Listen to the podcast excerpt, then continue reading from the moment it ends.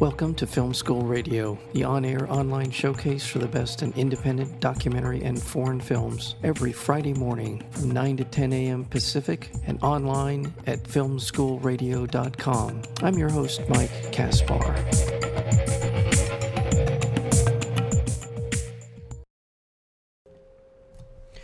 A walk in the woods will never be the same after watching The Hidden Life of Trees. Based on his best selling book, that has profoundly changed our understanding of forest, renowned forester and writer Peter Wohlleben guides us through his most enlightening ideas, presenting his ecological, biological, and academic expertise with infectious enthusiasm and candor. Wohlleben travels through Germany, Poland, Sweden, and Vancouver to illustrate the amazing process of life, death, and regeneration he has observed in the woodlands for decades. The result is an immersive and eye opening look at the scientific mechanisms behind the wonders of nature. We're joined today by the writer as well as the subject of this documentary film, The Hidden Life of Trees, and that would be Peter Wohlleben. Peter, welcome to Film School Radio. Thank you, Mike. Peter Wohlleben, what was the inspiration for writing the book, The Hidden Life of Trees? First to say uh, I never want to write any book, uh, but I, I, may, yes, I think that's not the common answer answer from authors. I, I, made guided tours since 30 years or so, and the people were always asking where can we read more about. And then um, I said, no, I don't know any book. And my wife uh, she she asked me for many years, ah, why don't you write at minimum uh, ten pages for the people so that I can uh, I can hand out some some information to them? And I refused for many years, and then because love is a big thing, one day I give, gave up my resistance and wrote the first book and said, okay, I send it to uh, several publishers, and if no one wants to have it, that's it. And I'm not able to write books. So it so it started, and um, the Hidden Life of Trees. I wrote a lot of critical books about forest industry and things like that. And then I uh, one one day I thought, okay, perhaps first I should make an um, introduction to the main person, the the tree, the the Ent. Let's say the Ent, like in Lord of the Rings. And because it's a tree is so lovely, and perhaps afterwards we can talk about what we make uh, out of them. So that's that was the the starting point for the hidden life of trees there are so much in the film and I, and in the book as well about a deeper understanding of trees. Uh, something I think anyone who has walked through a forest is can't help but be amazed by the complexity of the ecosystem just by even from uh, from walking through it. In this film, The Hidden Life of Trees, as well as in the book, we get to understand that these are as I think you put it, sentient beings. These are these are entities in our world that have uh, a way of communicating with each other, a way of supporting one another. There is, in a manner of speaking, a culture amongst these trees that we we would identify with if we were in that situation. And at what point in your life, in your in terms of your research and your love of nature and love of trees, did this begin to dawn on you that this was the case? Uh, I think um, I've ever felt that, that there must be more in a forest but just timber. but as a forester, we were trained to, to look at timber, to think about the, the timber industry, which trunks are more uh, worth than, than, than other trunks. And um, I think one of the turning points where the uh, was the introduction of a burial forest, a forest where people can be buried in urns. And uh, then I, when I walked through the forest, uh, through this protected forest, uh, the, the, the idea was that if we allow people to be buried in this forest, that this forest uh, would be protected forever. It was to rescue an old beech tree forest. And um, when I walked with the, with the people through this forest, the people said, for example, uh, ah, look at this tree. This tree is bended like like my life. It was wasn't always straight, so this, this tree fits perfect to me.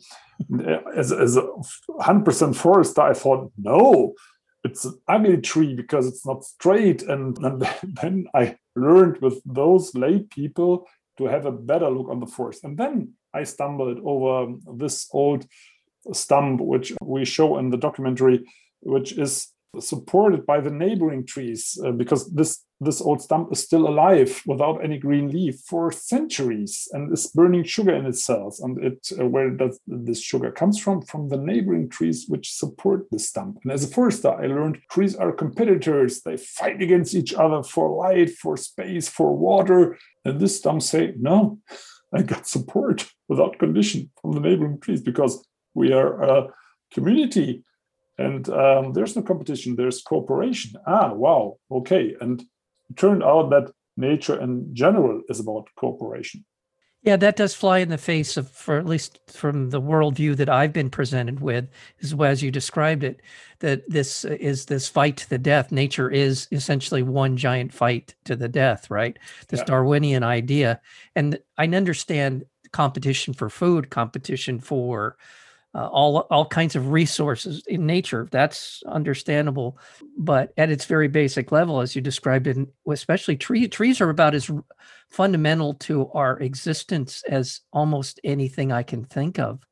Then not only do they provide food for us, they provide shelter, they provide all kinds of benefits to us as our as our species. It's profound. It's profound on a on a biological level, but it's also profound on a sort of philosophical and, and even spiritual level. Is is is that a fair way to to put it?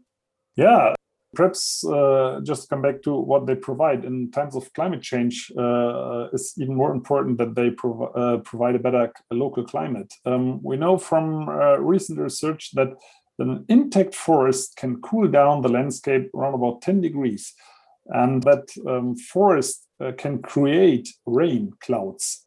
We have uh, significant more rain over intact forests. So that's exactly what, what we need. We need we need a, um, a, colder climate, local climate. We need more rain. Many many parts of the country, worldwide, not not just in the United States. In Germany, we have exactly the same problems. Not this year. This year it's very rainy. I'm sorry. Therefore, the, the western parts of the United States are very hot last three years it was uh, the other way around. So we're all sitting in the same boat and trees are able to help us if we just let them help us and not using the chainsaw in, in this this amount. So but anyway you, you're talking about the emotional parts. Uh, trees are so important for us. This is intact nature and we need, need, need to be earthened. That that's our green living room. We are destroying it. And we know instinctively that this is not okay. It, nature is like a mirror what we are doing to ourselves. The times of trouble, political trouble, uh, social trouble, and we see whether we need to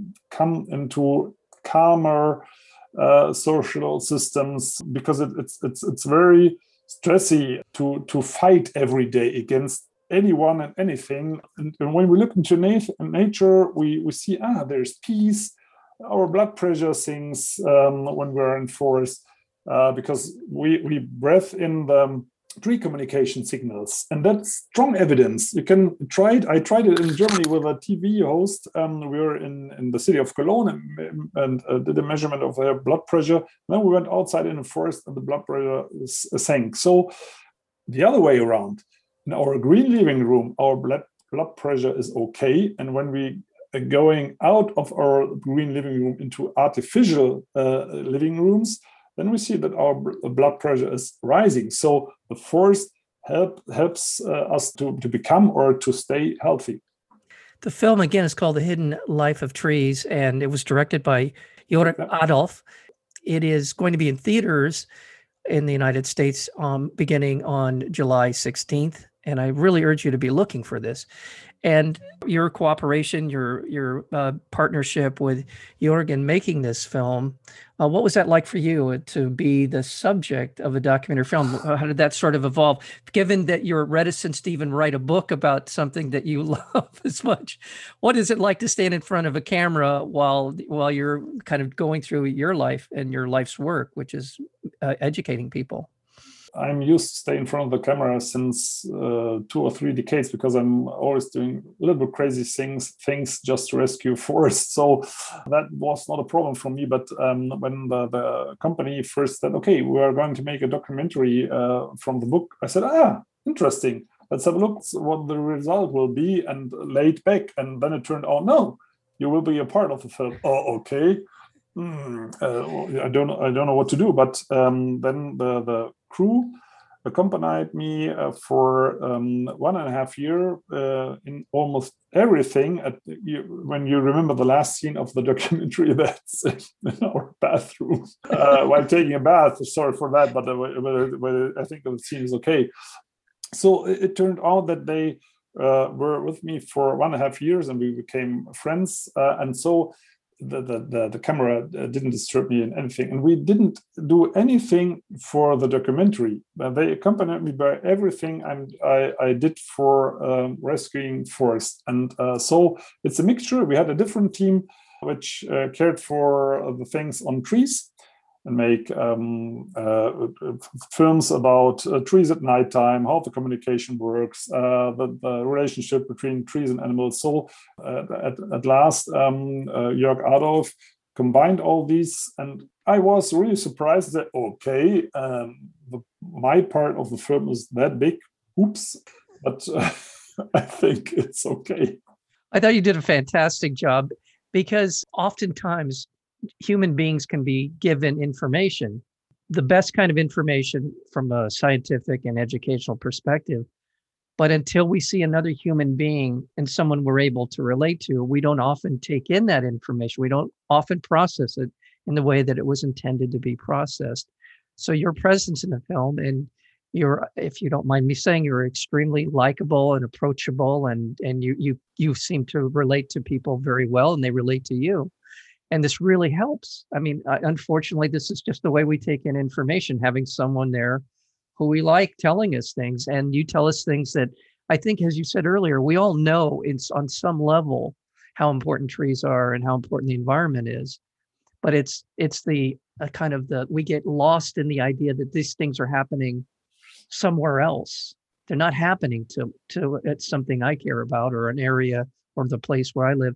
It's happening over there and I think that uh, films like The Hidden Life of Trees and others bring these these things, these these realities to people in a way that they may not normally be receptive to. I want I want to point out. You mentioned I, believe Jan Haft, the the yeah. photography.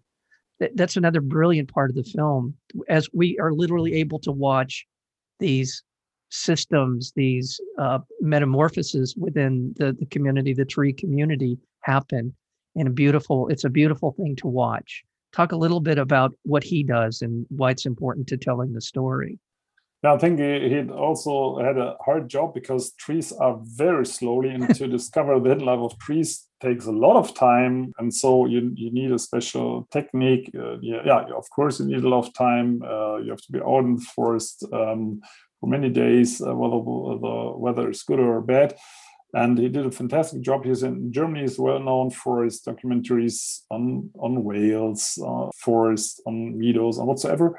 Uh, it's it's very important because uh, I think you, you couldn't have made just a documentary on trees because although that's very interesting, uh, perhaps you may fell asleep because of this slowness. But the mixture uh, makes it for example, in in between, we we hear children shout happy in the forest uh, to make animals relax.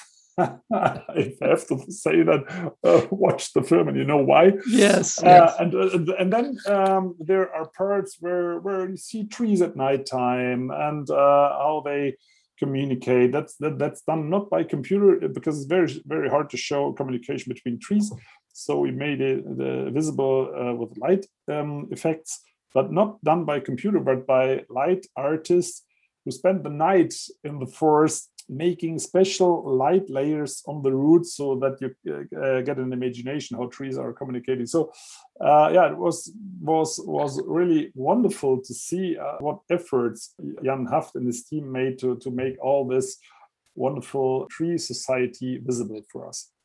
It's visually very beautiful film to to look at and so many other levels. And uh, I, I, one last thing again Jörg Adolf is one of the premier documentary filmmakers in Germany. So working with him, he's done a, lot of uh, great documentary work, and so it's a great combination. The three of you were quite a team, and, and we're all the better for it. The Hidden Life of Trees is going to be available here in the United States in theaters beginning on July 16th. And, and no small part thanks to the efforts of our guest today. Peter well, Lieben has been uh, uh, obviously a leader in the field of educating us about trees as well as a terrific human being. Peter Wohlleben, thank you so very much for joining us today here on Film School Radio. Thank you very much, Mike. It was a pleasure to talk to you.